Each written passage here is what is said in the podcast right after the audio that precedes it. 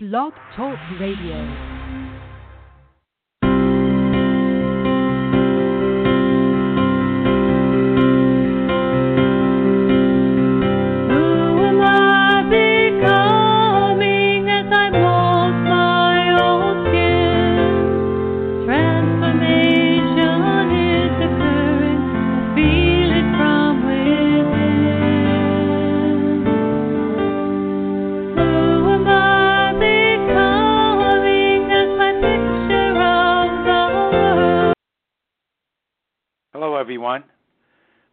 Getting on Top. I'm your host, Paul Morris, and we're here Tuesdays from 4 to 4:30 p.m. That's East Coast time, and we broadcast from the Southern Hudson Valley region of New York State, which is northern suburbs of New York City, my hometown.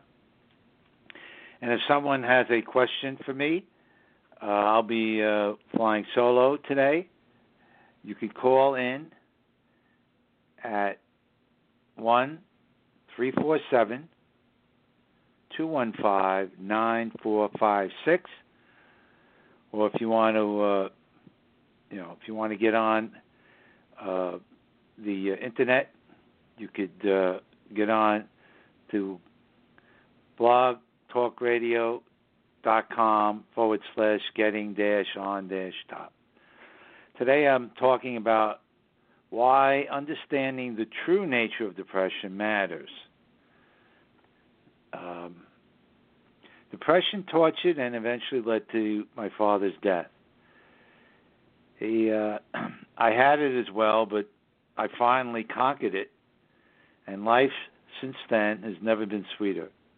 I have devoted the last 10 years of my life towards spreading the word that your depression can be healed and conquered if you understand its true nature and apply the proper techniques, techniques which are pretty straightforward. Um, on this program, I will discuss what true depression is and what it is not, and why it's so important to make that distinction. Uh, I'll also go over a general approach to overcoming and healing depression and its insidious grasp on our lives for those who suffer. okay, so let me get right to the uh, crux of you know what I'm talking about here. Um, let's start off by you know uh, going back to my childhood. I was a child of the 50s, and um, during the you know I grew up mostly in the in the 50s, and uh, during that time when we used to go to swimming pool, we were very afraid of catching polio. And because it was rampant then and it was something that was very scary. And you caught it somehow being in a public place and so on and so forth. So everyone was afraid. And um, then uh, Dr. Salk, Jonas Salk, came along, and I'm very proud that he went to my school, City College, and he became a doctor. And he developed the Salk vaccine, and the rest is for you old enough to remember polio. Uh, it became something that's gone completely. And um, after the uh, President Franklin Delano Roosevelt had polio, he couldn't stand up. He was in a wheelchair most of the time. Anyway, it was gone, just like that. And um, the reason I bring it up is because you know depression's been around for uh, you since the beginning of time, since people have been around. But you know, lately, uh, since psychology has been around, they've been talking about it. I guess people just didn't know what it was, and maybe didn't have a name for it before, and all this. But let's say the last 200 years, 150 years, whatever, they've been trying to uh, cure it somehow, and they've not succeeded very well, unfortunately. Uh, I talked to many people who've had every kind of cure. They're on medication up the wazoo, and they're still suffering. So today I want to talk about why that is, and what you know what you could do about it. the reason it is is because you know if somebody knew how to cure it, and some I've heard physicians claim, oh, it's not that big a deal. You just get the right medication and it's gone, or you know we have the answer and all that stuff, but they don't. They don't. Um, if they did, it would be gone, just like polio. if they had the answer, they'd cure it, and people wouldn't have it anymore. Okay? Yeah, it is that simple. Uh, of course, people go, "Oh, it's complicated." Well, you know, not for nothing. I mean, I started as a science person. I studied engineering and mathematics, about as technical as you can get, and um, it it is that simple. and whenever it's not, it's because they don't understand it. Because if they did, they'd be able to cure it. I mean, it's it, that's the way it is. Well, when something is like that, what are you going to say? It's going to they're going to say, well, it's complicated. They need some way to get out of, you know, not explaining why it still exists and why it's so hard to overcome and all this stuff. so, the purpose of my talk today is to tell you why, you know, what the difference is, why that exists, and why it matters. The main reason it matters is because if you really understand something, then you can deal with it. like anything, doesn't have to be a uh, affliction. I don't call depression a disease because I think that term is used a little too often. I'm sorry. Don't want to hurt anyone's feelings. I don't think alcoholism is a disease either. Okay, I think that when people call it a disease, it's a cop out. They want to make themselves feel better that they're not responsible. Well, we are responsible. I'm sorry. It could be a weakness. I'm not saying it's easy. I'm not blaming anyone, okay, or anything like that. Believe me, I'm not. Believe me. Okay? It's nothing like that. The point is if you want to overcome it, you have to take responsibility. And anybody, anybody who overcomes something like alcoholism will tell you they took responsibility and they they got you know they got a grip and they dealt with it. Okay, and uh, it's that it's that's what it is. So you don't get over a disease by taking control, a real disease. So you know I like to make that distinction. I'm sorry, but that's how I feel about it. At any rate. Um, the other fallacy is that depression is hereditary. It's not. Not hereditary. My father had it. I had it. That doesn't prove it's hereditary. It's just you know coincidental. Okay. There's a lot of people that have depression. I had it. My father had it. My children don't have it. My wife's father had it. My children don't have it. Okay.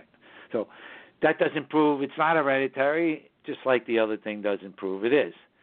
Okay, it's called it's called a fallacy. It's one of the oldest fallacies there is, called post hoc ergo propter hoc, meaning this followed that, therefore this caused that. There's no cause and effect. Okay. Well, by the time I'm finished, you'll understand why I'm saying that. And uh, again, I'm I'm just I'm just trying to get to the truth of the thing to understand its true nature, and I'll explain that as we go forward. So, if you understand what it is and its true nature, you understand how to deal with it. Let's start with what it isn't, because I think that's very important. A lot of the confusion, a lot of confusion has to do with the fact that it looks like a mood disorder. It apes a mood disorder, but it's not basically at its cause a mood disorder. All right. Now, let me just say, I didn't just sit down and figure it out one day. No, it's not simple. It's extremely difficult to figure out. Does that mean it's complicated? Well, yeah, it, it it's elusive. I wouldn't call it complicated. I don't think that's a proper word. It's not that complicated when you understand it. It's elusive. It definitely is elusive but through through you know circumstances, being awareness, uh, uh, being you know, as soon as I saw something, I knew what I was seeing, and then working with other people and getting their feedback and so on and so forth over a period of time, I got all the information and it all fit together. Okay, so I didn't sit down as some, you know, uh, brilliant act and just figure it out. No, it, it wasn't that simple. I would have ne- couldn't possibly have figured it out. So I don't blame the doctors, the psychologists, the psychiatrists. It basically is almost impossible to just figure out. But through a series of events, you know, and talking to people and working with people and getting feedback, I got information which enabled me to put it together. And that's the way that's the way it happened. Okay. So depression is not a mood disorder. That's the biggest problem. Even the way and this is all on my website www.depressivesanonymous.org. D E P R E S S I V E S A N O N Y M O U S dot org or dot com. And I'm not trying to insult anybody by spelling it. I'm a horrible speller. And if someone did that for me, I would appreciate it. DepressiveSanonymous.org. I talk all about these things. okay. So, it's, you know, first of all, people use the term, I'm depressed today, I'm this, I feel depressed, uh, that's a depressing state. So the the word depression itself gets watered down and it's used to mean so many things. And even as a clinical uh, term, you know, postpartum depression. Um, they have uh, seasonal depression. Come on. You don't get depression from, you know, from Christmas or from the from the uh, seasons turning. Yeah, people get blue when there's less sunlight. I'm not an idiot. I understand that. All right? And and sure, there's a lot of hormones flowing, I'm sure. I'm not a gynecologist. And of course as a man I never gave birth. God bless you ladies, what you have to deal with. But you know, you may be blue or it may be the person who gets postpartum depression or the person who has quote seasonal depression has depression. And it's just the time when it when it you know rears its ugly head all right when it comes out um these these occurrences. So you know it's not something in other words if you have it and it's and if you have it it starts around about the time of birth almost all situations at or uh, at about the time of birth, and I'll explain that why that is uh, a little later in the show. and you know, uh, we have episodes. It's called a depressive episode. And when we have these episodes, it could be caused by many, many different things, depending on the individual, how many connections they make to that. It's caused by an initial emotional trauma on or about birth, anything that reminds us of that traumatic time, you know, when we felt when we when we first got that depression, uh, then you know we're going to have an episode. So, but it doesn't develop later in life as people think it does. It may manifest itself later in life. You know, think of herpes. Okay, the perfect analogy, herpes syndrome. You don't get a herpes outbreak if you don't have herpes. Okay? Now, I guess you could catch it herpes later in life. That's true, but you don't have herpes unless you have the uh, virus, herpes virus. But if you have the herpes virus, you have an outbreak, a rash, okay, and um, you treat the rash, and hopefully it doesn't happen that often. But you're not going to have an herpes outbreak unless you have herpes. Well, you don't have a depressive episode unless you have depression. It's something that's inside you. It's not a virus. It's it's a cognitive thing. And as long as I'm at it, I'll tell you what it is exactly. Uh, I'm not trying to be mysterious here. When a person is born, it happened to me, and they they sense they're being they rejected. So how does a baby know? They know. We have our soul senses when we're born. right? And anybody has a child knows a child is intuitive. A child just knows your mood and seems to sense what's going on. Well, it's more than that. We know more than that, okay? And I can't say I remember it. I don't remember it. Some people do. That's how I learned about it. Someone who had it remembered it, remembered being uh, rejected, and remembered wanting to die because that's what it, you know. A baby will die if they're rejected, or they want to die and go back because you know the world's a scary enough place as it is, and not ha- you know being rejected is pretty frightening. Even though my parents loved me and they took care of me, but at the moment, it was it, you know they did reject me. My oldest brother told me. All right, they wanted a girl. I was the fourth boy. He said you weren't wanted. Nice of him to tell me. He's ten years older. He remembered.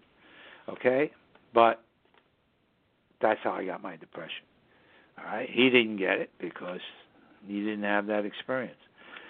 But uh, he was born under different circumstances. Fine. Whatever.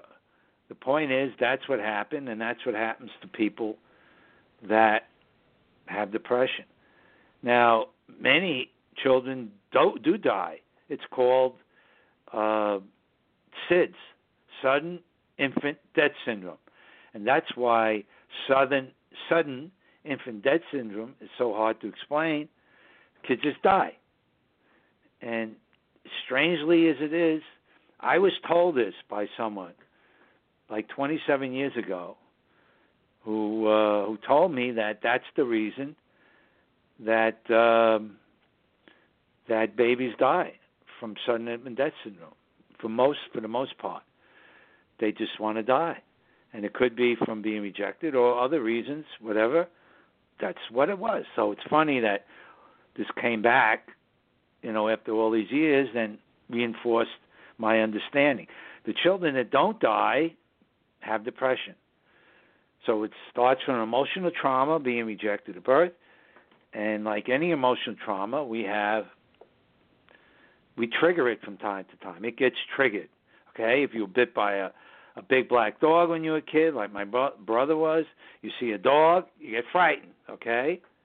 If a big uh, redheaded kid beat you up and took your lunch money every day at school, and you grow up, you see a red, big redheaded guy, you're gonna get, you know, uncomfortable. That triggers that emotional trauma. We all have emotional traumas, and they all get triggered. That's why we have fear of heights and this and that, of water, swimming. You know, maybe we got dunked when we were a little kid or almost felt we were drowning and we had that trauma and we're afraid of it or we fell off a bike we're afraid to ride a bike whatever it might be okay whatever our fear is so the emotional trauma of being rejected gets triggered from time to time and that causes what's called a depressive episode and as you get older unfortunately Many things remind you of that, and there's many connections into it. And uh, as you get older and older, you know more things can trigger it, and you know you're you're a depressed person. Now, if you got it really bad, like my father did, you sit there and stare at the walls until you had a shock treatment. You know, just like one flew over the cuckoo's nest. Yeah, it was pretty horrible. He had to go to a to a hospital a mental hospital and get that done to them. It's pretty terrible. Most people don't. It's not that extreme. It was not for me, but it was still a horrible experience anyway. Okay, so that's what depression comes from. You have this instruction in your mind that you want to die. And when you have an episode, it feels like it's trying to kill you and you're trying to stay alive. And it's horrible. You can't beat it. You have to just get out of it by getting active, getting involved, getting engaged with something. When you engage with something, when you're active, it's called the flow state. You lose track of time, and when that happens, the uh, depression ends because you're in you're in a different mode. Okay, and I'm not trying to get too uh, too theoretical here, but you're in a you're out of your ego state. That's how you get in the flow state. When you're out of your ego or conscious state, you can't be depressed. It's that simple. Another way is to get act, you know, just get yourself active, doing something, get moving, or to think very happy thoughts, and that will get you out of it as well. Okay. So those are ways to get out of it. Um, okay. So it's it's there is something called the mood disorder, and most doctors believe, I'm sure, that when they cure someone a mood disorder, which could be a chemical imbalance, you could call it a mental disease, whatever you want to call it, and they're cured. But that's not depression. That's just a dark mood. Look, my mother did not have depression, but she she got in, you know she had dark moods, down moods. She used to say to me, you know, Paulie, I feel. she called me Paulie. I feel down. I feel depressed. And she got over it. You know, everybody has those times. It could be a time of a year that reminds you of something, and maybe when women give birth, their hormones and other things. You know, it's it's a very dr- traumatic and dramatic time. It could feel down, but it could be just a mood disorder. It could be just our hormones that are working. That's not the same as depression. The fact that they call depression is part of the problem. Anything that gives people a down mood, they call depression, and it's not correct. I'm sorry. So if someone has a down mood and they're given uh, medication and it lifts their mood, so you know you may think, oh, I can cure depression by giving them medication. But for people that actually have depression, it doesn't work because that driver inside is fighting that medication. And I talk to people who are medicated up the wazoo who suffer because it's just like anything else. You get used to the, the medication and you get a tolerance, you build up a tolerance for it, and this driver is trying to overcome it, and it does. Uh, that doesn't cure true depression. It only cures mood disorders. I think some medical people are fooled by thinking it it's the same thing, and these people just don't respond properly. Well, it's not the same thing. That's the problem. Okay, there's a difference. Well, understanding that is very important. All right, so if you understand it, then you can get to the core of it. All right, and uh, and and and that's a key thing. And let me tell you, uh, let me tell you about an experience I had that just uh, reinforces my my concept. All right. I had a client from uh, Australia, and I worked with him. He was a, a PhD candidate, and he told me specifically he got started his depression. He was at the time he was 39 years old. He said he started his depression at the age of 14. What happened at 14? I asked. He wanted to die. Something happened to him. He had such a bad time of it. I believe it was with his family. It was a little while back. I don't remember the exact details, but he had a bad time of it, and he literally wanted to die. He told me this. He didn't know anything about it. He told me he had a bad time. He wanted to die. He didn't die. He didn't kill himself, thank God. But from that moment on, when he gave his subconscious that order, he had depression, and it it went on till I worked with him at 39. Okay, so there it is. he didn't have it before. He want he, he wanted to die he didn't die, but after he gave his his his subconscious that instruction, I want to die, he had depression. Exactly what I'm saying. Only usually happens at birth, and most people don't remember it. Okay, unfortunately, which would make it easy to deal with if they did. Like I didn't remember, but that's what happens. So there's an example, a reinforcement of what I'm saying. And um, Oh, let me bring up something else which is very important. Well, I'll bring up something in that line too.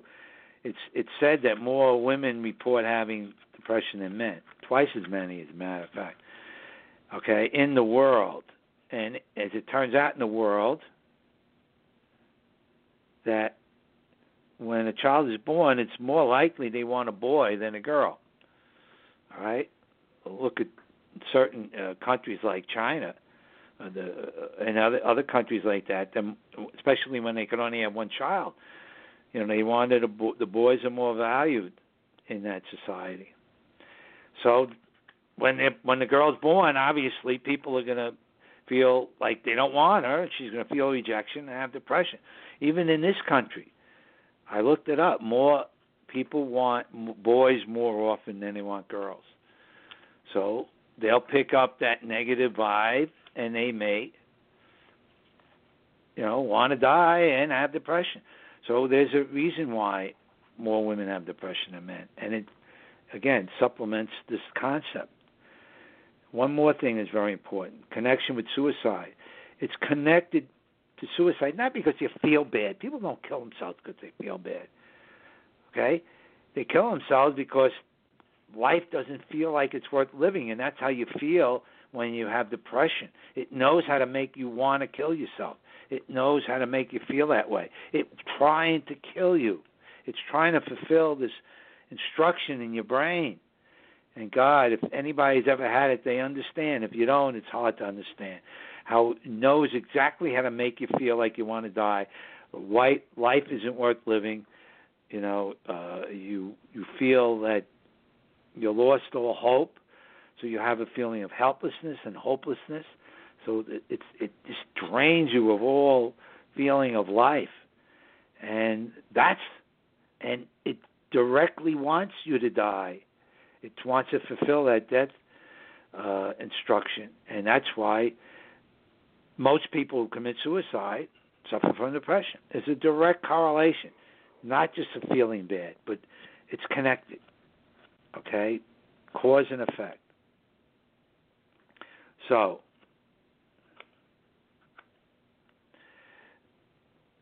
that's what it is, and that's why it's important to know. Because when you know what it is, you know how to work with it.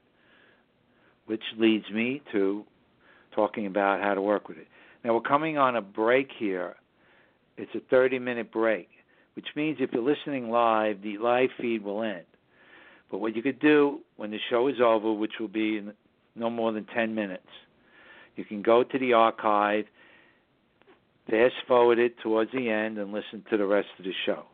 Okay, so I'm just giving you some, you know, advance notice. In a couple of minutes, two three minutes, the live feed will end, but you can hear the whole show up to 45 minutes on the archive. I'm going to do about 35, 40 minutes today. All right. Again, you're listening to Getting on Top on Blog Talk Radio. I'm your host Paul Morris. We're here Tuesdays from 4 4:30 p.m. East Coast time, and um, if you want to know more about what I'm talking about or talk to me, you have a question, you just want to talk about what's going on, want to talk about someone else's suffering, I'll be happy to talk to you, no charge. Uh, my website is depressivesanonymous.org. Depressives, D E P R E S S I V E S A N O N Y M O U S dot org or dot com. Okay, so how do you cure it? It's, it took me a long time. It took me a long time to to figure it all out. It's basically three steps. Okay, the first step is reverse that instruction that you want to die. You just reverse it. It came from you you control it and you could change it. Okay? It's just like changing your mind about anything. And that's how I first discovered it. I just realized it was a habit, it becomes a habit, and you could change that. And I decided to change it, boom, just like that, it ended. Well, you just make a decision. You know, like you make a decision do something, boom, it's done. I mean, a real decision, not half baked. It has to be a 100%. You know when you decide to do something and you just do it and that's it, it's like done. That's how you start. By making that decision to end the death wish. And then you need to have that emotional trauma healed. The emotional trauma that caused the depression itself. I have a technique that I use to heal that emotional trauma. You could read about it in my website. Or you could use other things to heal emotional trauma. EMDR does it.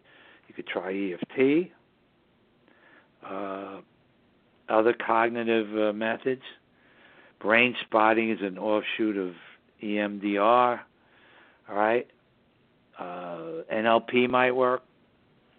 My process works very well uh, to cure that emotional trauma that caused to go back to that time of birth, or in this gentleman's case, when he was 14.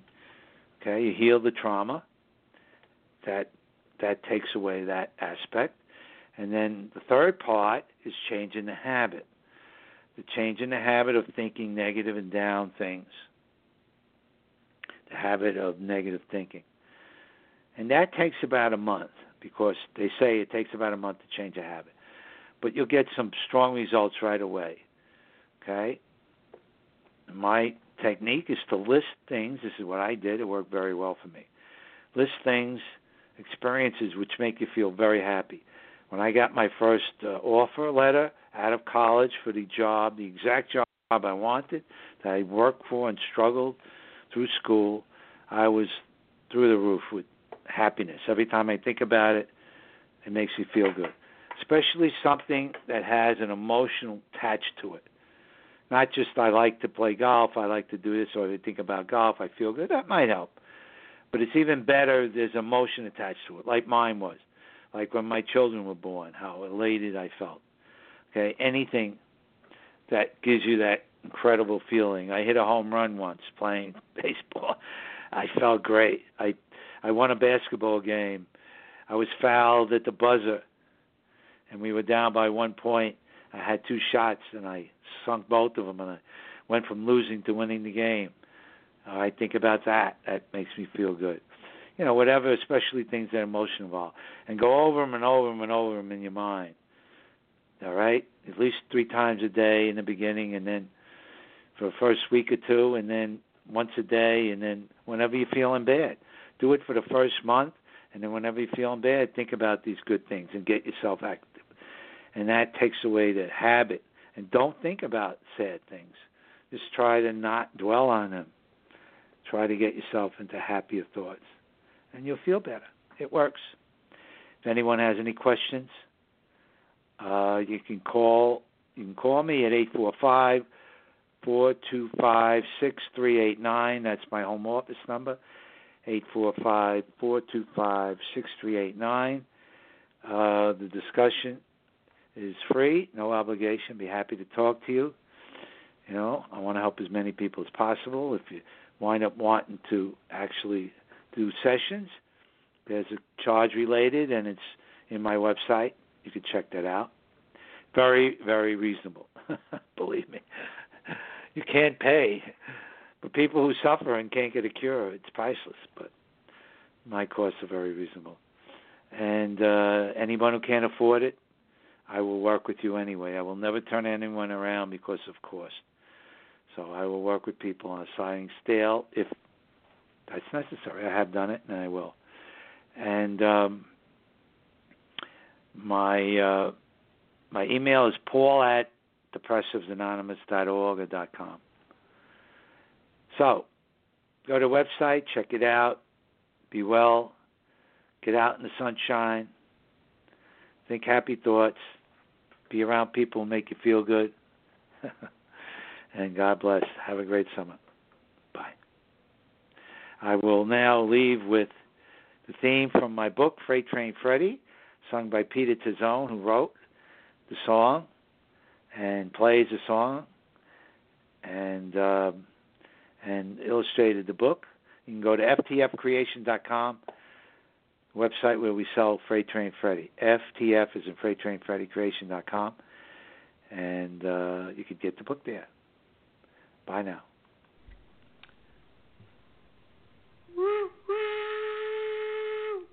He was up each morning with the dawn because he knew his daily run Daily was long and hard, and Ah. he had to be ready Ready? to get his freight train down the track. Determination he would never lack. The little locomotive called Freight Train Freddy. Everybody was his friend, and they all helped him to the end to keep those freight cars rolling along steady. He never knew what to expect and was very careful not to wreck the little locomotive called Freight Train Freddy. The little locomotive called Freight Train Freddy.